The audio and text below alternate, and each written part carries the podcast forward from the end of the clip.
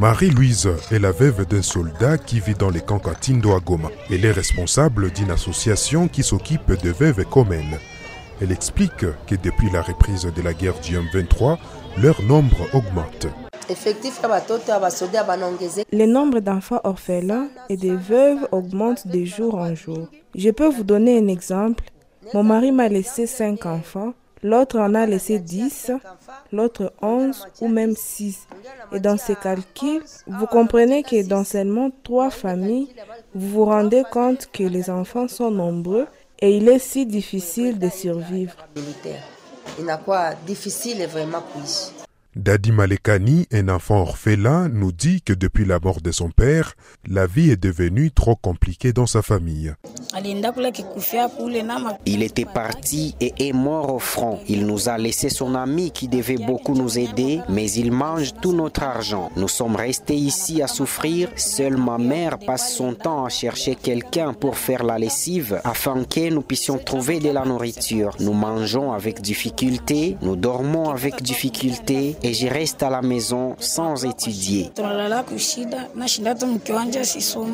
L'association des enfants des militaires de la RDC souligne que cette guerre du M23 a rendu leur vie plus difficile.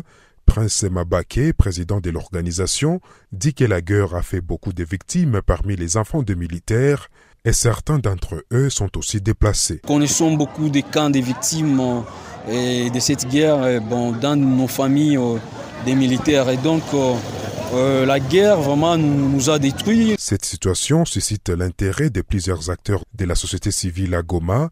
Ils invitent le gouvernement congolais à améliorer l'image de l'armée congolaise en prenant en charge ces enfants orphelins. Pour Espoir Aspirine, militant de la Lucha, il est impératif que l'État congolais prenne en charge ces enfants afin qu'ils ne soient pas une source d'insécurité dans la ville de Goma. Lorsque le gouvernement laisse ses enfants des militaires, premièrement, c'est décourager d'autres jeunes qui peuvent envier cette carrière.